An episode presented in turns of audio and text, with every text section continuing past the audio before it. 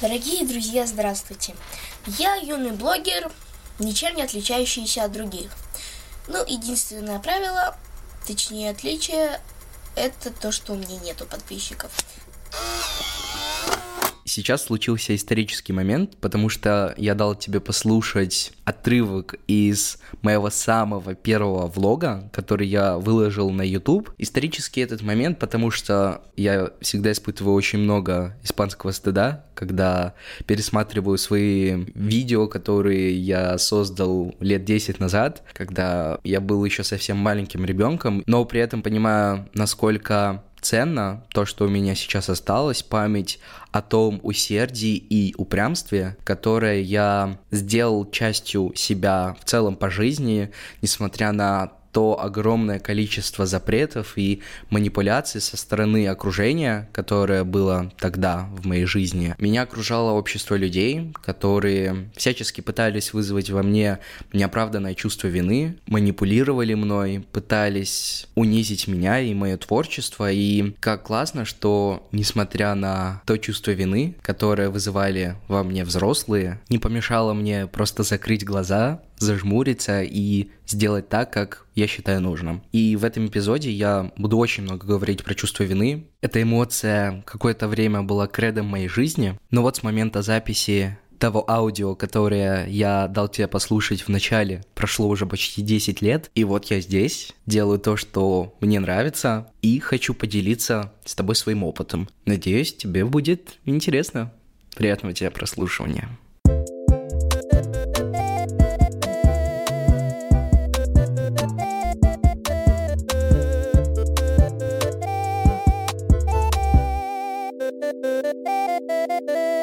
Привет, меня зовут Никита Александров, и это подкаст «Подросток говорит». Сегодня я хочу побольше поговорить про чувство вины, как оно порой портит нам жизнь, и что делать с ним, чтобы мы могли чувствовать себя в этом мире проще, когда мы можем строить свою самостоятельную жизнь, не бояться, что нас осудят, что кому-то не понравятся те решения, которые мы принимаем. В целом, мне хотелось бы чуть больше понять о том, зачем нам нам чувство вины, какую роль оно для нас выполняет и насколько полезно оно может быть в нашей жизни. В прошлом выпуске я сказал о том, что чувство вины — это бесполезная эмоция, потому что она очень много негатива приносит нам. Но я решил чуть побольше разобраться в целом мироощущении человека, когда речь заходит о чувстве вины. Я не до конца разобрался в этом моменте, в определении чувства вины и что с ней нужно делать. И мне в этом моменте хочется чуть-чуть больше разобраться, потому что, кажется, здесь все не так однозначно.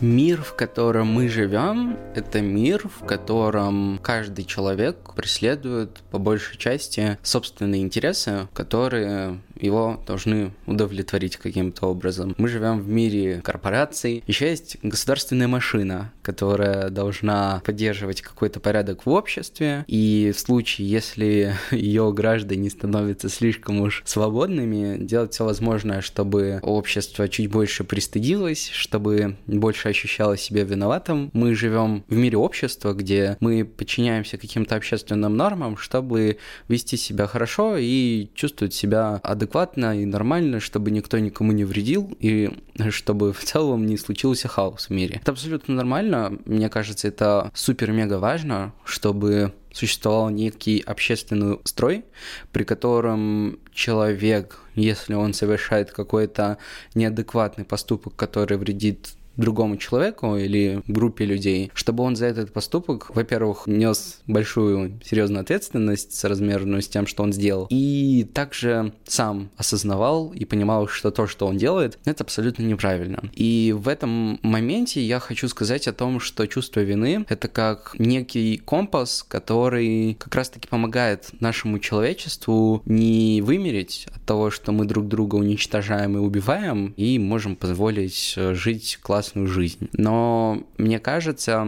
отчасти чувство вины, которое кто-либо из нашего окружения пытается нам внушить, это такая большая язва, и каждый день мы можем совершать действия абсолютно адекватные, нормальные, но о которых мы потом можем горько сожалеть. И когда мы делаем какие-то плохие вещи, например, штуки, которые не соответствуют нашим ценностям и принципам, мы потом можем понимать, что да, вот в эту секунду я совершил какую-то ужасную вещь, ну или не что-то прям ужасное, но достаточно некрасивое, нехорошее, что вот у меня внутри такое горячее, мерзкое чувство вины возникает, которое говорит мне о том, что вот, Никитушка, ты сейчас в эту секунду предал свои принципы, ты сделал что-то нехорошее, поэтому имей в виду, ты поступил плохо, и тебе стоит это признать и исправить. Это очень круто, и это очень ценно, что у нас есть вот этот компас, который нам помогает понимать чуть лучше, что такое добро, а что такое зло. И это важная часть нашей жизни, без которой невозможно человеческое развитие. Это структурирующая эмоция помогает нам быть более чуткими и внимательными в отношениях с другими людьми. С одной стороны, осознание чувства вины всегда делает нас лучше, потому что когда мы понимаем, что мы что-то сделали не так, мы принимаем конкретные решения, начинаем менять свое мышление,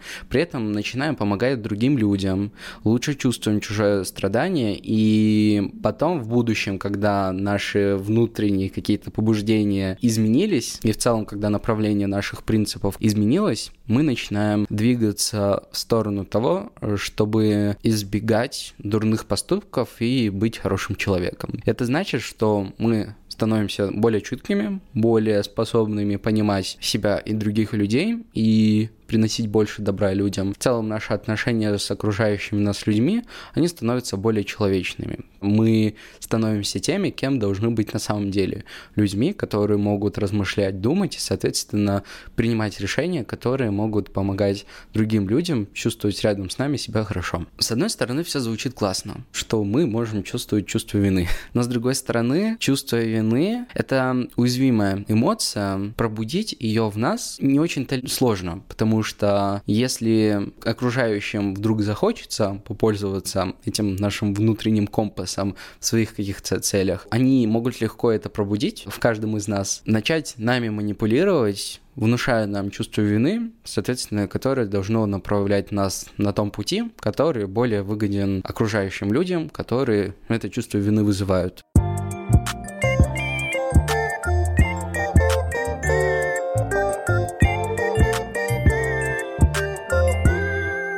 Есть чувство вины, которое достаточно законно, но еще у нас иногда появляется из-за каких-то тревожных настроений, каких-то манипуляций со стороны некое незаконное чувство вины, которое деструктивно и разрушает нашу истинную личность и мешает нам жить в мире, в котором мы чувствуем себя счастливыми, достигаем того, что для нас важно, и от этого чувствуем удовлетворение и осмысленность в своей жизни. Есть несколько структур нашей личности есть сверх-я, а есть обычное, маленькое я. Вот можем представить себе, чувство вины появляется из-за того, что у нас возникает более высокое чувство тревоги, и эту тревогу наше маленькое я испытывает каждый раз, когда наша условная сверх-я, некий голос совести требует от нас быть более совершенным. И чем больше мы хотим стать безупречными, какими-то достойными любви и уважения, тем сильнее нас обвиняет внутренний судья. Из-за него мы относимся к себе как к ничтожеству и ощущаем то самое чувство вины. Здоровое чувство вины помогает нам понимать, что мы что-то сделали не так. Истинная вина, которую иногда чувствовать нормально, это приносит нам пользу. Но бывает, мы ощущаем вину за то, что мы сделали, но что является абсолютно законным, но почему-то нам кажется, что вот мы совершили какое-то преступление, за которое должны понести наказание. И наша жизнь и весь потенциал, который у нас есть, это время, деньги, энергия, какие-то ментальные силы, это не наша собственность, это собственность другого человека, и тратить мы это все дело будем таким образом, как этот человек посчитает нужным. И понятно, мы видим, что человек, который пытается нами манипулировать с помощью чувства вины, получает от этого для себя какую-то выгоду. Возможно, он это делает абсолютно неосознанно, он просто не знает, как по-другому общаться, например, с человеком, с которым он общается. Но наверняка ли есть какая-то выгода от того, что мы чувствуем вину за какие-то свои поступки для нас самих? Ведь наверняка без какой-то особой причины мы бы не стали, наверное,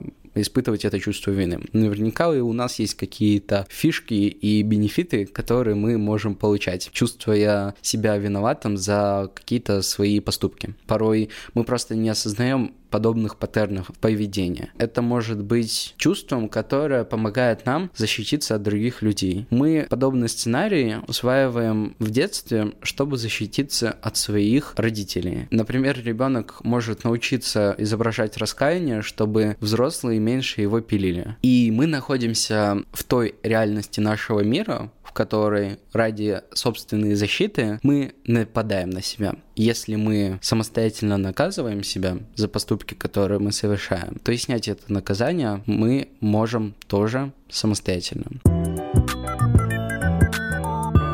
Но вначале нужно разобраться в целом, откуда берется чувство вины. Чаще всего это начинается с авторитарного воспитания, в котором нас шантажируют эмоционально с самого детства и пытаются делать более уязвимыми. Но даже тот, по отношению к которому не применяли психологического насилия может страдать от ощущения вины. Например, каждый ребенок знает, как радовать маму и папу, чтобы они заботились и принимали его. И когда человек становится взрослее, дополнительно к авторитарному воспитанию и детским установкам, которые в человеке с самого-самого раннего детства появляются и укореняются, появляются также сверху дополнительные какие-то моменты, некие установки от общества, когда мы чувствуем себя виноватыми, например, из-за того, что нам очень сильно хочется, всем нравится, нам хочется угождать людям, или мы внушаем себе, что должны что-то в данную секунду обязательно делать. Если мы будем сидеть без дела, наша жизнь будет хуже, чем у других. Или мы перфекционисты перфекционисты, которые не могут позволить себе ни малейшей ошибки, у нас появляется некий страх подвести людей, или как вариант нам с детства прямо или как-то косвенно внушалось, что интересы других людей важнее, чем наши собственные, и что мы в данную секунду и вообще всегда по жизни ответственны за чужое счастье в первую очередь. Ну а также манипулирующие люди, которые умеют надавить на наши чувства наилучшим образом. И мне кажется, что у подростков, у молодых людей чаще всего появляются трудности с тем, что чтобы сепарироваться, например, от родителей, потому что у них появлялось из-за еще свежих ран от каких-то манипуляций, свежезаложенных понятий о том, как нужно вести себя в этом мире, что родители важнее, что нужно их обязательно слушать и уважать, возникает некий вакуум, в котором человек просто не знает, что то, что он делает, это абсолютно нормально, и что можно жить в парадигме без родителей, где ты несешь ответственность исключительно за свою жизнь и не отвечаешь за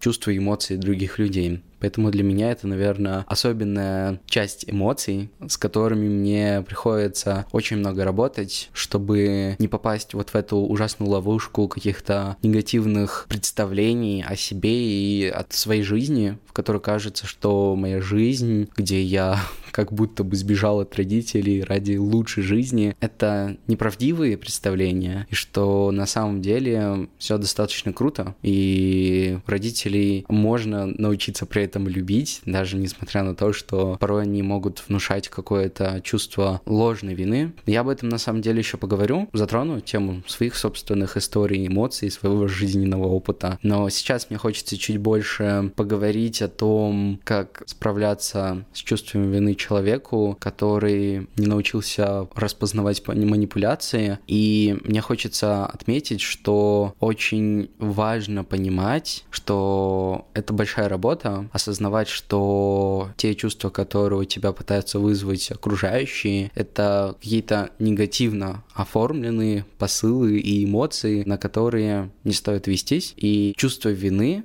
даже у человека, который свои эмоции классно проработал с психологом или как-то самостоятельно с помощью психоанализа, эти чувства, ощущения, что ты в чем-то виноват, они могут возвращаться и иногда будут гложить нас, но когда мы чуть лучше понимаем врага в лицо, проще осознавать, что то, что сейчас мы чувствуем, это неправда, и что на самом деле все абсолютно в порядке.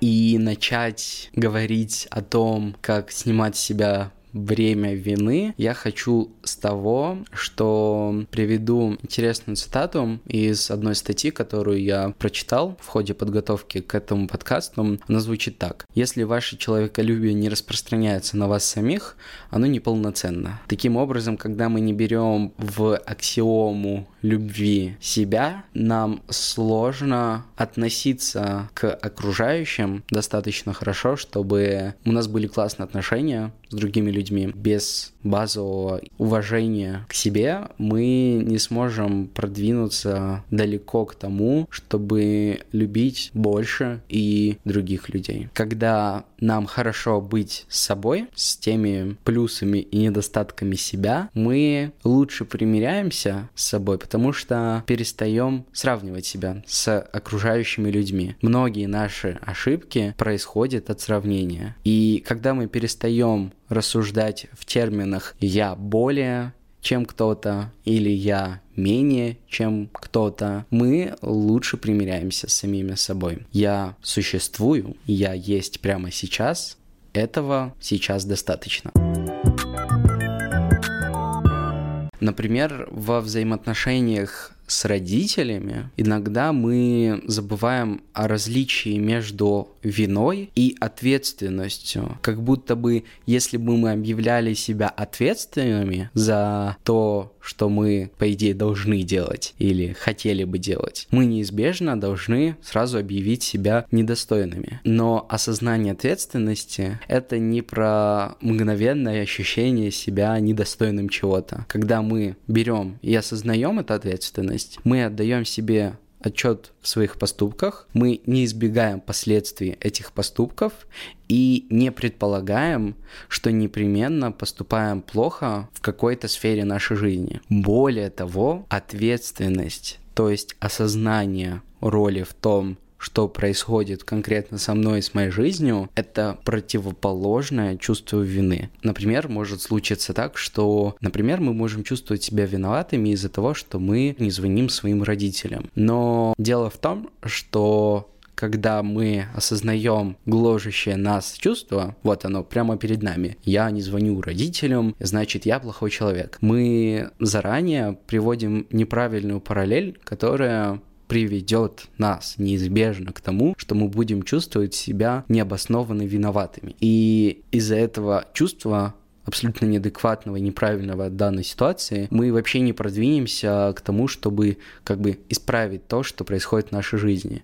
Когда мы осознаем, что я не позвонил своим родителям, например, сегодня, или я не звоню своим родителям уже неделю, мы осознаем, что происходит в нашей жизни. И следующим шагом для нас становится то, что мы лучше осознаем, насколько приоритетны те самые звонки родителям, которых у нас нет. Например, если мы чувствуем любовь к своим родителям, понимаем, что мы хотим поддерживать выстраивать с ними какой-то близкий контакт, то в этот момент мы начинаем строить план, в котором чуть лучше определяем, чего мы хотим в ближайшей перспективе от себя добиться. Например, я могу решить, что надо начать с чего-то маленького. Звонить, например, каждый вечер или каждое утро минут на 10, на 15, и постараться делать это регулярно, чтобы это было как неким обязательством для меня вот в данную секунду сейчас. Но потом мне уже проще будет подстроиться под обстоятельства и сделать звонки своим родителям более частым явлением в своей жизни. И когда мы четко а, распределяем приоритеты в нашей жизни, и когда мы понимаем, что звонки родителям действительно важны для нас, и это не что-то просто навязанное извне, что вот если у нас есть родители, то мы обязаны просто звонить им по пять раз в день. Осознав потребность, мы просто принимаем какие-то конкретные действия. Чувство вины здесь абсолютно не поможет. И когда вдруг у нас появляется какой-то внутренний голос, который говорит нам, что мы что-то должны сделать или не должны, из ощущения, что вот мы сейчас чувствуем себя виноватыми, нужно остановиться и чуть лучше подумать про себя. Чей это голос? Не чувство вины ли, чьим ожиданиям я не соответствую. И потом спросить, что я на самом деле думаю по этому поводу. Что бы я сказал кому-то другому, будь этот человек на моем месте. Порой, когда мы осознаем жгучую вину за то, что мы вот что-то сделали не то, мы должны провести перекличку внутренних интересов, лучше понять, что действительно является нашим приоритетом. Действительно ли я, конкретный человек с конкретными мыслями, идеями, особенностями, действительно ли я думаю так, как мне говорит некий мой внутренний голос, который может быть абсолютно неправильно настроен. Поэтому, когда мы задаем себе какие-то абсолютно понятные, обоснованные вербальные вопросы, нам проще понять, действительно ли то, что мы чувствуем, относится к нашему «я», его реальным побуждениям, и соответствует ли это нашим реальным моральным принципам. Когда нас начинает гложить ложное чувство вины, оно закапывает нас в яму унижений, вскармливает эго, заставляет либо начать жалеть себя и перекладывать ответственность за свою жизнь на других людей, либо уносит нас в другую крайность, где мы считаем себя абсолютно недостойными и низкими людьми. И окружающим это очень сильно выгодно. Когда ты чувствуешь себя виноватым, ты капитулируешь, признаешь, что ты, твое мнение, твои поступки не имеют ничего общего со здравым смыслом, как бы живешь в той реальности, в котором ты обязательно не прав. И в момент когда, например, я переезжал от родителей, фактически поставил их перед фактом, что я хочу попробовать построить некую карьеру, где я живу и работаю, и в целом веду свою жизнь отдельно от родителей, и это вызвало мгновенный абсолютный диссонанс в голове у родителей, и у меня, конечно же, тоже, потому что я совершенно не размышлял о том, насколько правильно, неправильно то, что я делаю. И если я, например, совершал поступки, которые не соответствуют мировоззрению моих родителей, они подсознательно, совершенно не понимая порой своих эмоций и чувств, делали комплекс усилий, чтобы я мог почувствовать себя в моменте особенно ничтожно. Манипуляции здоровьем, ментальным здоровьем моих родителей, тем, что я там разочаровал Бога, самих родителей. Во мне в целом взращивался изначально культ личности родителей, при котором родители, вот это по-настоящему важно. А то, что я думаю, это не ценно и не важно, потому что, ну, мне как бы там было еще сколько лет, 15 или 16, и тогда я, ну уж точно не мог представить, что по-настоящему для меня важно. А родители, которые уже кучу лет прожили на этой земле, вот они знают. И когда, во-первых, ты в целом растешь в авторитарной семье, во-вторых, в семье, в которой очень много религии и каких-то предписаний, связанных с религией, соответственно, вот все вытекающее, все последствия, в которых ты еще более сильно зажат в своих возможностях, в которых ты, по идее, должен только Богу поклоняться, о каких переездах может вообще идти речь? Ты должен стать классным богослужителем. И когда живешь в таком ощущении, что ты не способен ни на что, потому что, во-первых, ты боишься перечить родителям, боишься оказаться в итоге неправым, ты еще больше, еще сильнее ощущаешь себя совершенно неправильным человеком с неправильным складом ума. И если сейчас я чуть больше начал осознавать, действительно ли то, что я делаю, это правильно, и чаще всего ответ звучит «да», это нормально, это правильно, я там, где должен быть, то когда я ужал от родителей, это было какое-то невероятное количество душевных болезней, которые разрывали меня от ощущения беспомощности, потому что, ну, мало того, что мне было страшно, мне там родители боялись за меня. И да, в первую очередь я понимаю, что они переживали за меня и боялись, что я просто не справлюсь и что-то со мной случится.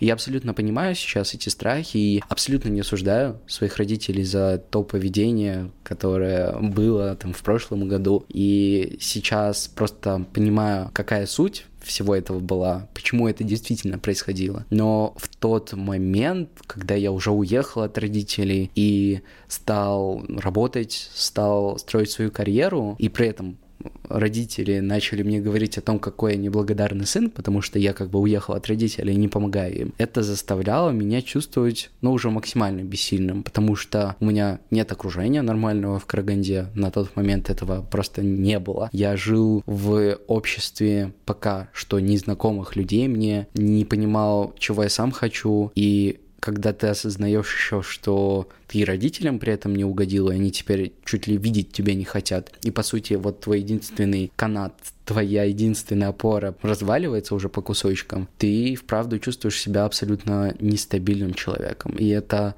наверное, та страшная вещь, в которую я бы никогда в жизни больше не захотел бы вернуться. Но, конечно, чувство вины, оно достаточно давно во мне родителями взращивалось, потому что это такая жизненная установка родителей, которые сами воспитывались в семьях, где родители это важно, где общество это вот важно, это важнее, чем ты один. И эти установки с самого-самого раннего рождения передавались мне. И на это еще наслаивались какие-то внутренние обиды и претензии родителей к миру. Плюс еще дополнительная религиозность родителей, еще какие-то внутренние конфликты, связанные, опять же, с религией, где а, ты живешь в разделенной семье, где один человек абсолютно неверующий, а другой является супер верующим человеком, и тебя как бы пытаются вот перетянуть на свою сторону, и ты ощущаешь себя виноватым как минимум из-за того, что ты не можешь угодить сразу всем. Тебе приходится выбирать, выбирать при этом не хочется, и ты, в общем-то, чувствуешь себя виноватым из-за того, что ты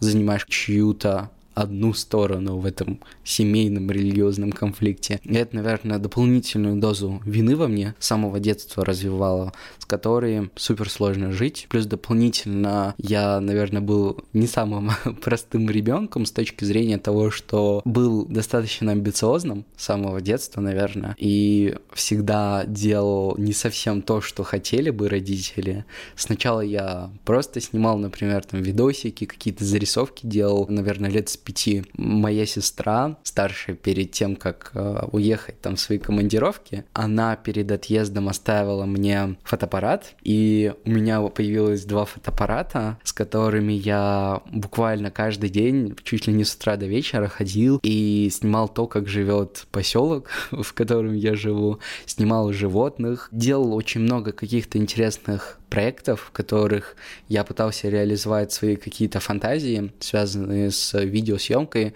с созданием какого-то кино. И со временем, конечно же, мои амбиции росли. Росли благодаря тому, что родители не поняли, что я что-то серьезно начинаю этим увлекаться. И потом, когда я стал чуть более взрослым, чуть более осознанным, и когда чуть больше контента стал потреблять и начал лучше понимать вообще, откуда все это дело работает и берется, я стал снимать чуть больше для Ютуба, вести какой-то свой блог, создавать какой-то видеоконтент для Ютуба. Мне тогда, наверное, лет 12 уже исполнилось, когда я освоил YouTube, начал снимать туда какие-то видосики свои первые.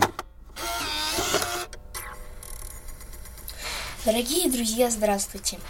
Я юный блогер, ничем не отличающийся от других. Ну, единственное правило, точнее отличие, это то, что у меня нету подписчиков.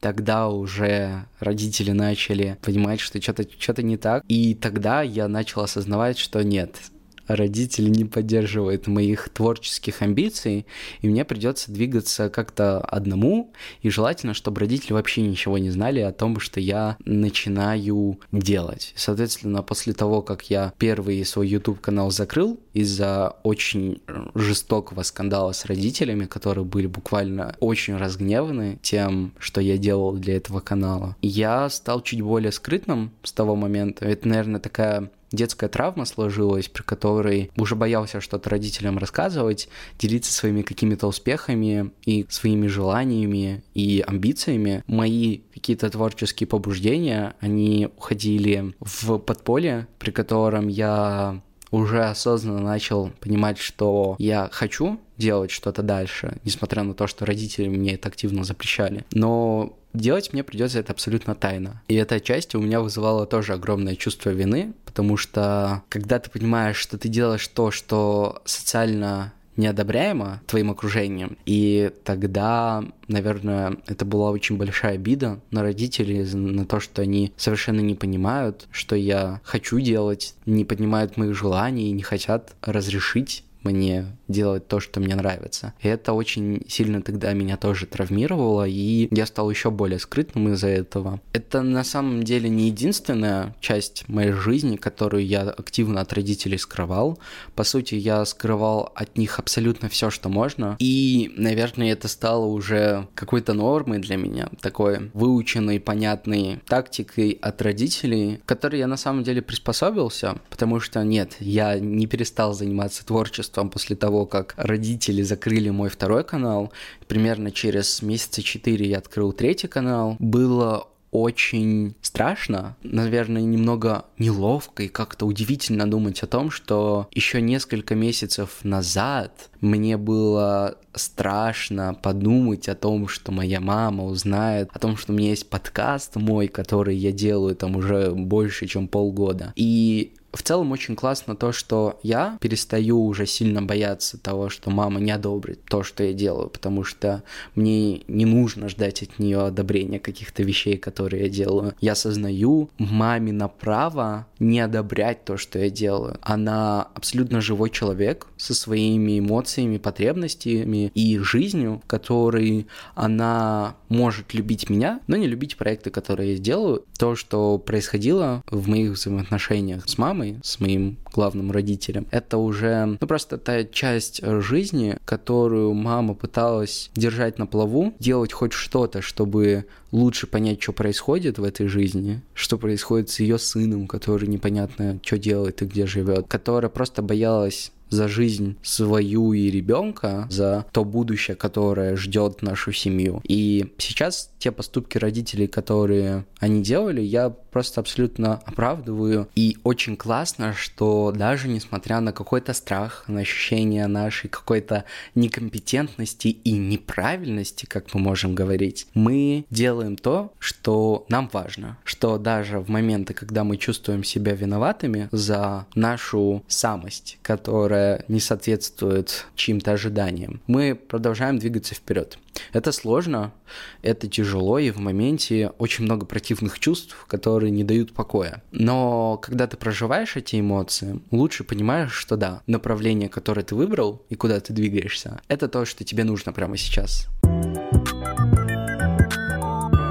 В качестве заключения хочу сказать тебе большое Спасибо, что ты есть, что ты следишь за мной, за моими проектами. Я очень много говорю про родителей в своем подкасте, потому что сейчас, наверное, это все же очень такая большая часть жизни, которую я обрабатываю, понимаю, что вообще происходит в моих взаимоотношениях с родителями, понимаю лучше персонажей своих родителей, понимаю обиды и претензии, которые у меня к родителям возникают. И при этом, если однажды мой подкаст послушают мои родители, моя мама, к сожалению, мой отец не сможет прослушать э, мой подкаст, поскольку его нет в живых. Но моя мама, которую я супер сильно люблю и а, с которой я строю очень тесные взаимоотношения, это часть нашей жизни, в которой теперь наконец-то мы можем просто любить друг друга за то, что мы друг у друга есть. Вот. И если однажды этот подкаст послушает моя мама, знай, я тебя люблю. Спасибо, что ты у меня есть. И на самом деле лично признаться родителям в этом порой сложно, потому что, наверное, я рос в том эмоциональном состоянии, когда мне сложно открыться людям, сложно быть эмоционально теплым с теми людьми, которых я больше всего люблю, но я стараюсь исправляться и делать все возможное, чтобы у меня были крутые взаимоотношения с этими людьми. И спасибо тебе, дорогой зритель, что ты следишь за этой реалити-хроникой, в которой я а, делюсь тем, что важно для меня. Спасибо большое, что ты слушал этот эпизод подкаста. Пожалуйста, оставайся со мной дальше. Если хочешь получать какой-то дополнительный контент от меня, то присоединяйся, пожалуйста, ко мне на Патреоне. Я прощаюсь с тобой до ближайших времен. До скорой встречи. Пока.